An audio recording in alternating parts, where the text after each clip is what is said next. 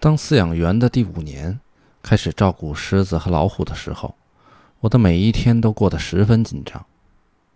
狮子、老虎、豹子、北极熊这类被称为猛兽的动物，拥有人类难以想象的力量，的确非常可怕。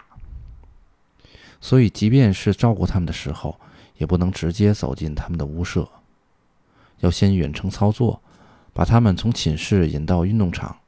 确认他们全部离开了，再进去打扫屋舍。只要按程序操作，就绝对是安全的。相对来说，反而猴子、狐狸、棕熊、骆驼、大象之类允许饲养员直接进入屋舍的动物更容易伤人。但是，请想象一下那个意外的万一。有时候明明锁了门，我还是担心没锁上，不安地从办公室返回去确认。心里总残存着那么点紧张，到了夜里还会做噩梦，梦见狮子逃跑了，梦见自己被老虎袭击，梦见狼咬了我的腿。这种可怕的梦我做了很多次，早上醒来发现是梦，顿时松了口气。老实说，即使是离开动物园十四年后的今天，我偶尔还会做这些梦，但我必须战胜这种恐惧，毕竟。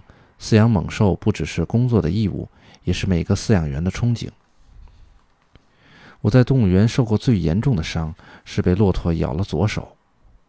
咬我的是雄性双峰骆驼阿勇，他是札幌的圆山动物园送来做上门女婿的。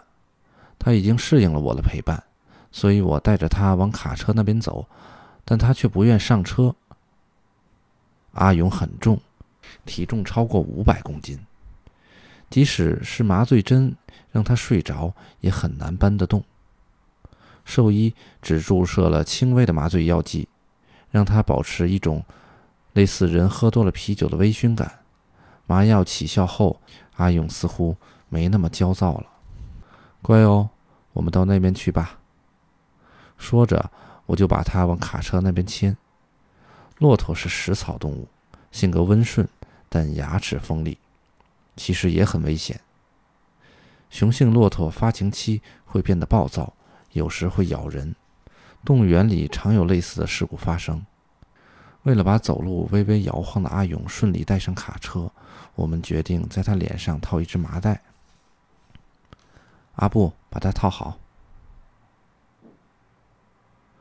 于是我试图用麻袋套住阿勇的脸。这时，他一甩头，我的左手不偏不倚卡在他嘴里，自己的嘴里突然顶进来一只人类的手，阿勇一定也吓了一跳。这是什么东西？他肯定这样想着，然后像用钳子拧螺丝一般，嘎吱嘎吱地嚼起来。痛痛痛！放开我！阿勇不松口，饲养员拼命地揍他。终于帮我把手从他嘴里拔了出来，我左手麻痹，完全没有了知觉。快去兽医院拍张片子吧，兽医小坚说。我要去人类的医院，我说。幸运的是，我的骨头没事儿。我不知道阿勇究竟咬了我多久，后来听人说大概咬了三十多秒，但我觉得比三分钟还要长。